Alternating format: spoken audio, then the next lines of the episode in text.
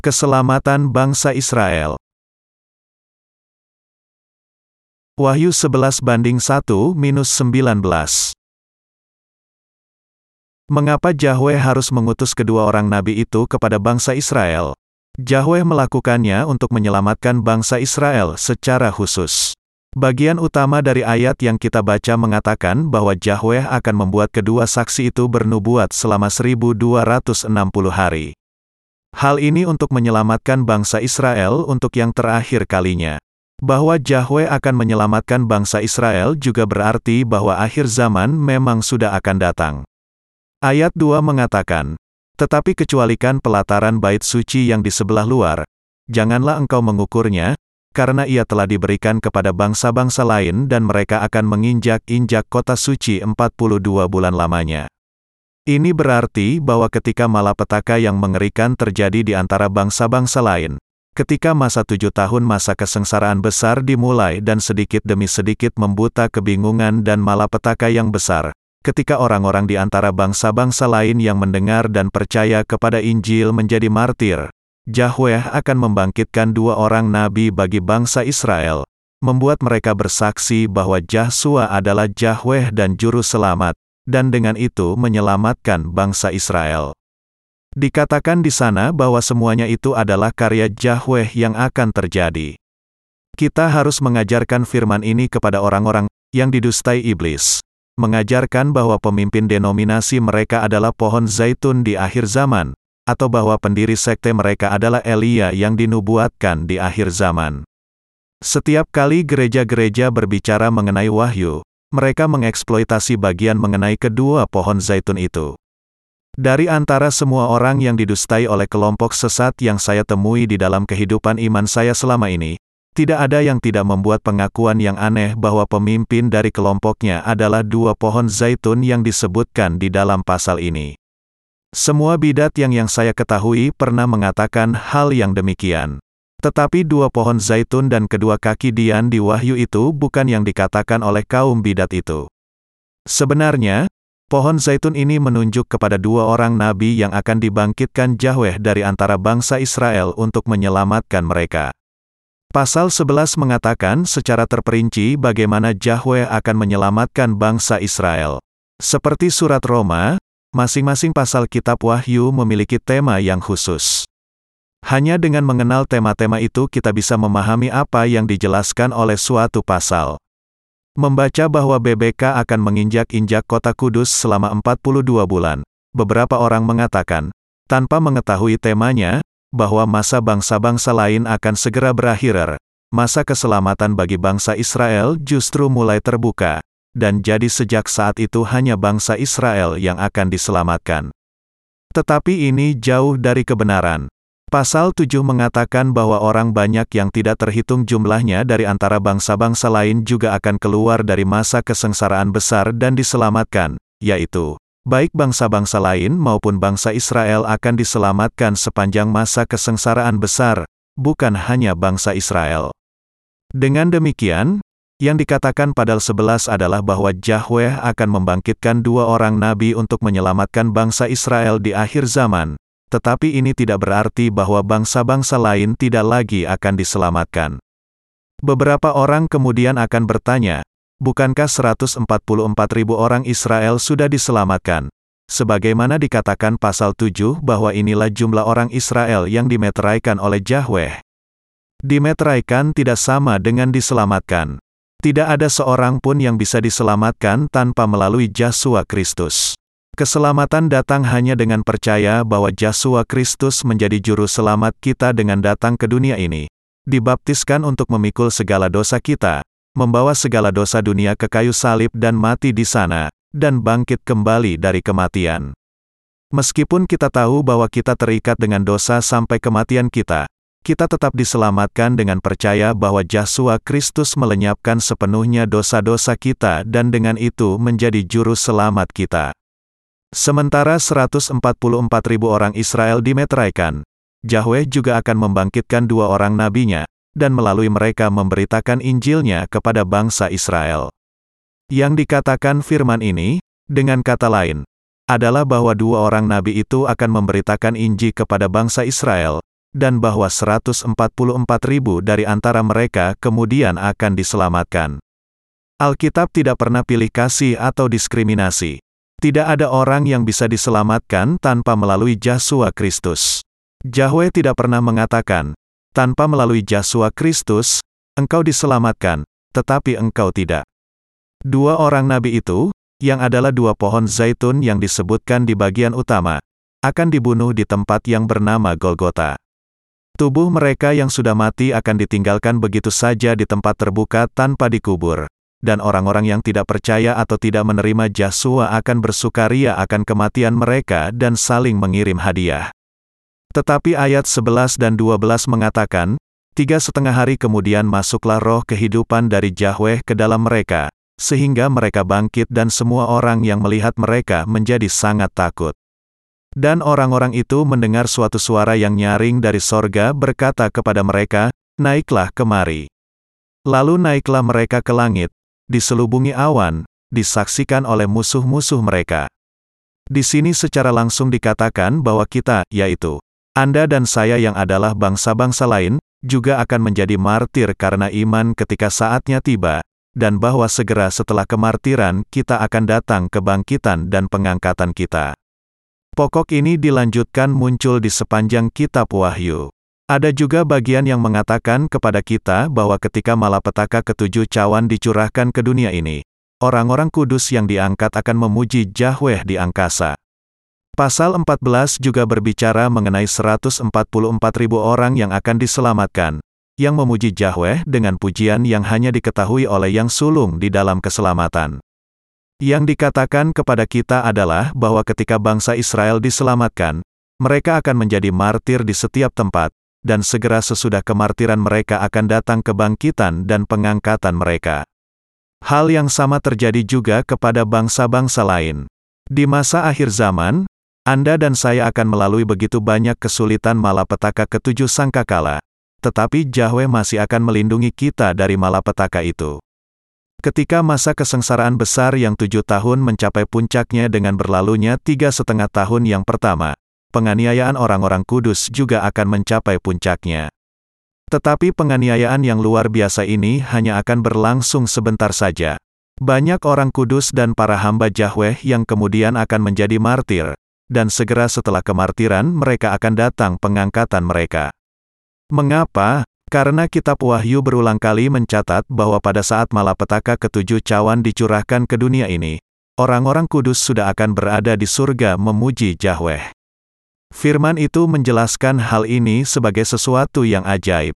Wahyu 10 banding 7 mengatakan, Tetapi pada waktu bunyi sangkakala dari malaikat yang ketujuh, yaitu apabila ia meniup sangkakalanya, maka akan genaplah keputusan rahasia Yahweh, seperti yang telah ia beritakan kepada hamba-hambanya, yaitu para nabi.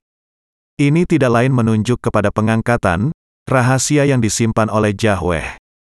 Di dalam 1 Tesalonika pukul 4.16, Rasul Paulus juga mengatakan kepada kita, sebab pada waktu tanda diberi, yaitu pada waktu penghulu malaikat berseru dan sangkakala Yahweh berbunyi, maka Tuhan sendiri akan turun dari sorga.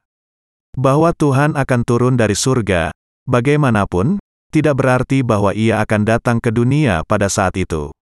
Ia akan turun dari surga ke angkasa, dan ketika pengangkatan yang pertama yang membangkitkan mereka yang sudah tidur dan perubahan orang-orang yang dilahirkan kembali yang masih hidup terjadi, pengangkatan di mana orang-orang kudus akan bertemu dengan Tuhan di angkasa akan langsung mengikuti. Setelah pesta perjamuan kawin anak domba diadakan di angkasa dan dunia ini sepenuhnya dibinasakan dengan dicurahkannya semua ketujuh cawan yang ada ke atas bumi, Tuhan akan turun ke dunia yang dibaharui dengan kita dan membuat penampakan kepada mereka yang masih akan hidup. Menafsirkan kitab Wahyu dan Alkitab didasarkan kepada pandangan pribadi manusia adalah memasuki jalan yang menuju kebinasaan adalah salah untuk hanya percaya sekedar kepada hipotesa yang diajukan oleh beberapa teolog dan mendukung pengajaran itu tanpa memahami firman dengan benar. Di antara teolog yang sangat terkenal dan dihormati di antara orang-orang Kristen konservatif, beberapa ahli seperti Elber Hoff dan Abraham Kuyper memunculkan amilenialisme. Dari antara teori pengangkatan pretribulasi, pengangkatan posttribulasi, dan amilenialisme, percaya kepada kepada doktrin yang terakhir amilenialisme adalah sama saja dengan tidak percaya kepada Alkitab sendiri. Saat ketika orang-orang biasa percaya kepada teori pengangkatan post-tribulasi sudah berlalu, dan di zaman ini secara jelas semua orang percaya kepada teori pengangkatan pretribulasi. Tetapi teori ini, juga, tidak cocok dengan Alkitab. Namun banyak orang yang masih menyukainya setiap kali orang berbicara mengenai pengangkatan pretribulasi. Mengapa? Karena menurut teori pengangkatan pretribulasi, orang Kristen tidak ada hubungannya dan tidak perlu khawatir dengan masa kesengsaraan besar yang tujuh tahun. Dengan demikian, menjadi sesuatu yang masuk akal bagi orang-orang yang percaya untuk menjalani kehidupan yang tidak panas dan tidak dingin, dan bahwa gereja hanya harus berpikir mengenai menambahkan banyak jumlah anggotanya. Iman manusia kemudian menjadi kendor, karena mereka berpikir tidak ada gunanya bagi mereka khawatir mengenai menjalani kehidupan di sepanjang masa kesengsaraan besar, Iman mereka menjadi kendor dan melemah ketika iman mereka sebenarnya harus menjadi semakin kuat dengan semakin mendekatnya akhir zaman. Manusia biasa percaya kepada amilenialisme beberapa waktu yang lalu, dan kemudian kepada teori pengangkatan post-tribulasi, dan sekarang mereka percaya kepada teori pengangkatan pretribulasi. Pada tahun 1830-an, Rev. Scofield, seorang profesor di Moody Bible Institute, mulai menuliskan penafsiran Alkitab. Scofield sangat dipengaruhi oleh seorang teolog yang terkenal yang bernama Darby. Darby, pembimbing rohani Scofield, yang dahulunya adalah seorang imam Katolik, adalah seorang yang sangat pintar dan memiliki pemahaman yang sangat luas. Ia meninggalkan gereja Katolik setelah menyadari kesalahan di dalamnya, bergabung dengan sebuah organisasi Kristen kecil, dan menjadi pemimpin di sana. Meskipun Darby tekun membaca dan mempelajari Alkitab, ia tidak bisa melihat dari kitab Wahyu mengenai kapan terjadinya pengangkatan sesudah atau sebelum masa kesengsaraan besar. Karena itu ia mengadakan usaha untuk menyelidiki bukti lebih lanjut mengenai isu ini. Dalam penyelidikannya, ia bertemu dengan seorang remaja putri yang menjadi pemimpin suatu penematologi. Gadis ini mengaku kalau ia sudah melihat melalui penglihatannya bahwa pengangkatan akan terjadi sebelum masa kesengsaraan besar. Karena percaya bahwa apa yang dikatakannya bahwa pengangkatan akan terjadi sebelum masa kesengsaraan besar, Darby membuat kesimpilan dari pemahaman Alkitabnya dengan teori pretribulasi. Namun, karena orang-orang pada zaman itu kebanyakan percaya kepada teori pengangkatan post-tribulasi, teori Darby tentang pengangkatan pretribulasi tidak diterima dengan baik. Darby mengatakan bahwa apa yang tertulis di dalam kitab Wahyu adalah mengenai keselamatan bangsa Israel, dan bahwa hal itu tidak ada hubungannya dengan keselamatan bangsa-bangsa lain. Dan mengenai, engkau harus bernubuat lagi, pukul 10.11, ia menafsirkan bahwa ini bukannya Injil air dan roh, tetapi mengenai Injil kerajaan yang memberitakan mengenai kedatangannya. Scofield, yang menerima hipotesa yang demikian sepenuhnya dan menggabungkan teori pengangkatan pretribulasi ke dalam tafsiran Alkitabnya, kemudian menciptakan hipotesanya sendiri mengenai ketujuh masa. Pengajaran Scofield memenuhi tuntutan zaman pada waktu itu dan cocok dengan latar belakang ini, yang menyebabkan adanya pergerakan besar di antara orang di seluruh dunia dan kemudian secara umum diterima. Tetapi apa yang dikatakan Yahweh di dalam Alkitab, di dalam kitab suci dikatakan Bacua Jasua mengambil dan membuka gulungan yang dimeteraikan dengan tujuh meterai di hadapan tahta Yahweh, yang sudah membagi sejarah ke dalam tujuh masanya dengan ketujuh meterai itu. Masa yang pertama adalah masa kuda putih. Ini adalah masa keselamatan, masa di mana Yahweh memutuskan untuk menyelamatkan kita sejak saat ia menciptakan dunia dan manusia, dan sudah menyelamatkan kita demikian. Sebagaimana yang dikatakan Wahyu 6 banding 2. Dan aku melihat, sesungguhnya, ada seekor kuda putih dan orang yang menungganginya memegang sebuah panah dan kepadanya dikaruniakan sebuah mahkota. Lalu ia maju sebagai pemenang untuk merebut kemenangan. Tuhan sudah menang dan akan terus menjadi pemenang. Bahkan sebelum penciptaan, Injil sudah ada dan keselamatan sudah dimulai. Masa yang kedua adalah masa kuda merah, masa iblis. Ini adalah masa si jahat di mana ia akan menghilangkan kedamaian dari antara manusia, membuat mereka saling berperang, dan terlibat di dalam konflik agama. Masa yang ketiga adalah masa kuda hitam, yang adalah masa kelaparan jasmani dan rohani, dan masa yang keempat adalah masa kuda hijau kuning, masa kemartiran. Masa yang kelima adalah masa pengangkatan. Yahweh sudah menetapkan pengangkatan orang-orang kudus sebagai salah satu masanya. Masa yang keenam adalah masa ketujuh cawan, yang mengakibatkan kebinasaan dunia ini. Dan masa yang selanjutnya adalah masa kerajaan seribu tahun dan langit baru dan bumi baru. Yahweh dengan itu sudah menetapkan di dalam dunia ini tujuh masa, di dalam gulungan kitab yang dimeteraikan dengan tujuh meterai. Penetapan Scofield mengenai waktu di dalam tujuh masa itu didasarkan kepada pandangan sendiri. Sebaliknya, tujuh masa yang dinubuatkan di dalam Wahyu 6 melalui tujuh meterai dari gulungan yang ada di tangan Yahweh sudah ditetapkan oleh Yahweh sendiri. Namun orang berbicara mengenai teori pengangkatan pretribulasi yang dibuat manusia, dan banyak yang percaya serta menyimpulkan bahwa tidak ada perlunya bagi mereka untuk percaya kepada Tuhan dengan tekun. Mereka sudah memutuskan di dalam hati mereka, karena kita sudah diangkat sebelum masa kesengsaraan besar, kita sudah ada di hadapan Yahweh ketika masa kesengsaraan besar yang tujuh tahun itu terjadi. Karena itu tidak ada yang perlu dikhawatirkan. Kalau firman Yahweh berkata bahwa kita akan diangkat sebelum masa kesengsaraan besar, memang tidak perlu mempersiapkan iman kita, dan datang ke gereja sekali atau dua kali setahun sudah cukup. Tetapi bukan ini yang dikatakan Yahweh kepada kita. Mereka bernubuat sambil berkabung, 1260 hari lamanya. Mereka akan menginjak-injak kota suci 42 bulan lamanya.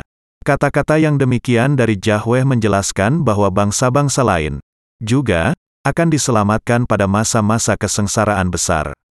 Yahweh akan membangkitkan dua orang nabi untuk mengabarkan Injil air dan roh. Tidak ada orang yang bisa menghadap Yahweh Tanoa terlebih dahulu melewati tiga setengah tahun pertama dari tujuh tahun masa kesengsaraan besar yang ditetapkannya, ketika masa kesukaran tiba. Yahweh juga mengatakan kepada kita bahwa banyak martir yang akan muncul pada masa kesengsaraan besar ini. Untuk percaya kepada Yesus secara benar, orang harus belajar Alkitab dengan tepat dan percaya kepada apa yang sungguh-sungguh benar. Kalau orang memberitakan dan percaya kepada pandangan mereka sendiri tanpa memperhatikan setiap halaman di dalam Alkitab secara seksama, mereka akan menjadi bidat. Alasan mengapa ada denominasi yang tidak terhitung banyaknya di dunia ini juga karena ada kenyataan bahwa banyak orang mendasari iman mereka kepada penafsiran mereka sendiri tentang Alkitab. Bahwa bangsa Israel akan diselamatkan menjelaskan kepada kita bahwa rancangan Yahweh akan digenapi sesuai dengan firman janjinya. Ini juga menjelaskan bahwa Yahweh tidak akan pernah melanggar firman perjanjiannya yang dikatakan kepada kita serta akan menggenapi semuanya. Inilah sebabnya kita memiliki pengharapan yang demikian besar. Dua orang nabi dari Israel akan dibangkitkan tiga setengah hari setelah kematian mereka dan naik ke surga. Ini yang disebut pengangkatan. Ini menyediakan model tentang bagaimana para martir di masa kesengsaraan besar akan diangkat dan ditunjukkan kepada kita sebagai pendahulu untuk kebangkitan kita sendiri. Alkitab menjelaskan kepada kita bahwa setelah dibunyikannya sangkakala ketujuh, dunia ini akan menjadi kerajaan Kristus dan ia akan memerintah selamanya. Jadi, demikian juga, orang-orang yang percaya kepada Yesus Kristus akan memerintah bersama dia. Yahweh akan sepenuhnya membinasakan dunia ini setelah mengangkat orang-orang kudus. Kita tidak tahu apakah kebinasaannya akan mencapai 100%, karena perincian ini tidak ditulis di dalam Alkitab. Tetapi Yahweh mengatakan kepada kita di dalam Wahyu pukul 11.18, dan semua bangsa telah marah, tetapi amarahmu telah datang dan saat bagi orang-orang mati untuk dihakimi dan untuk memberi upah kepada hamba-hambamu, nabi-nabi dan orang-orang kudus dan kepada mereka yang takut akan namamu, kepada orang-orang kecil dan orang-orang besar dan untuk membinasakan barang siapa yang membinasakan bumi. Pengangkatan pasti akan terjadi ketika masa kesengsaraan besar mencapai puncaknya di tiga setengah tahun bukan tepat pada saat tiga setengah tahun pertama, tetapi sedikit sesudahnya. Titik tengah dari masa tujuh tahun itu adalah ketika masa kesengsaraan besar mencapai puncaknya. Inilah ketika orang-orang kudus dari bangsa Israel akan menjadi martir, dan pengangkatan akan terjadi segera sesudah itu. Ketika pengangkatan terjadi, kita semua akan bergabung di dalam perjamuan kawin anak domba di angkasa. Sementara kita ambil bagian di dalam perjamuan kawin anak domba di angkasa, sebagaimana yang dikatakan Matius 25, malapetaka ketujuh cawan akan turun ke atas dunia ini. Ketika memuji Yahweh di angkasa dan melihat semuanya itu terjadi di dunia ini, kita akan semakin bersyukur kepada Yahweh atas anugerahnya. Saya berharap dan berdoa bahwa melalui firman wahyu, Anda akan Anda akan bisa membedakan masa ketika hari akhir zaman datang, percaya kepada firman dengan benar, menjalani kehidupan yang tekun di dalam iman, dan mempersiapkan diri untuk masa depan. Untuk memberikan pujian, kemuliaan, dan penyembahan kepada Tuhan ketika Anda mengambil bagian di dalam perjamuan kawin anak domba dengan Dia, Anda harus mempersiapkan iman Anda. Saya berharap bahwa firman Wahyu akan terbukti menjadi penuntun yang besar bagi Anda di hari-hari yang akan datang, mengingatkan hati Anda sekali lagi bahwa Anda harus hidup dengan tekun dan benar oleh iman Anda di dalam Injil air dan roh.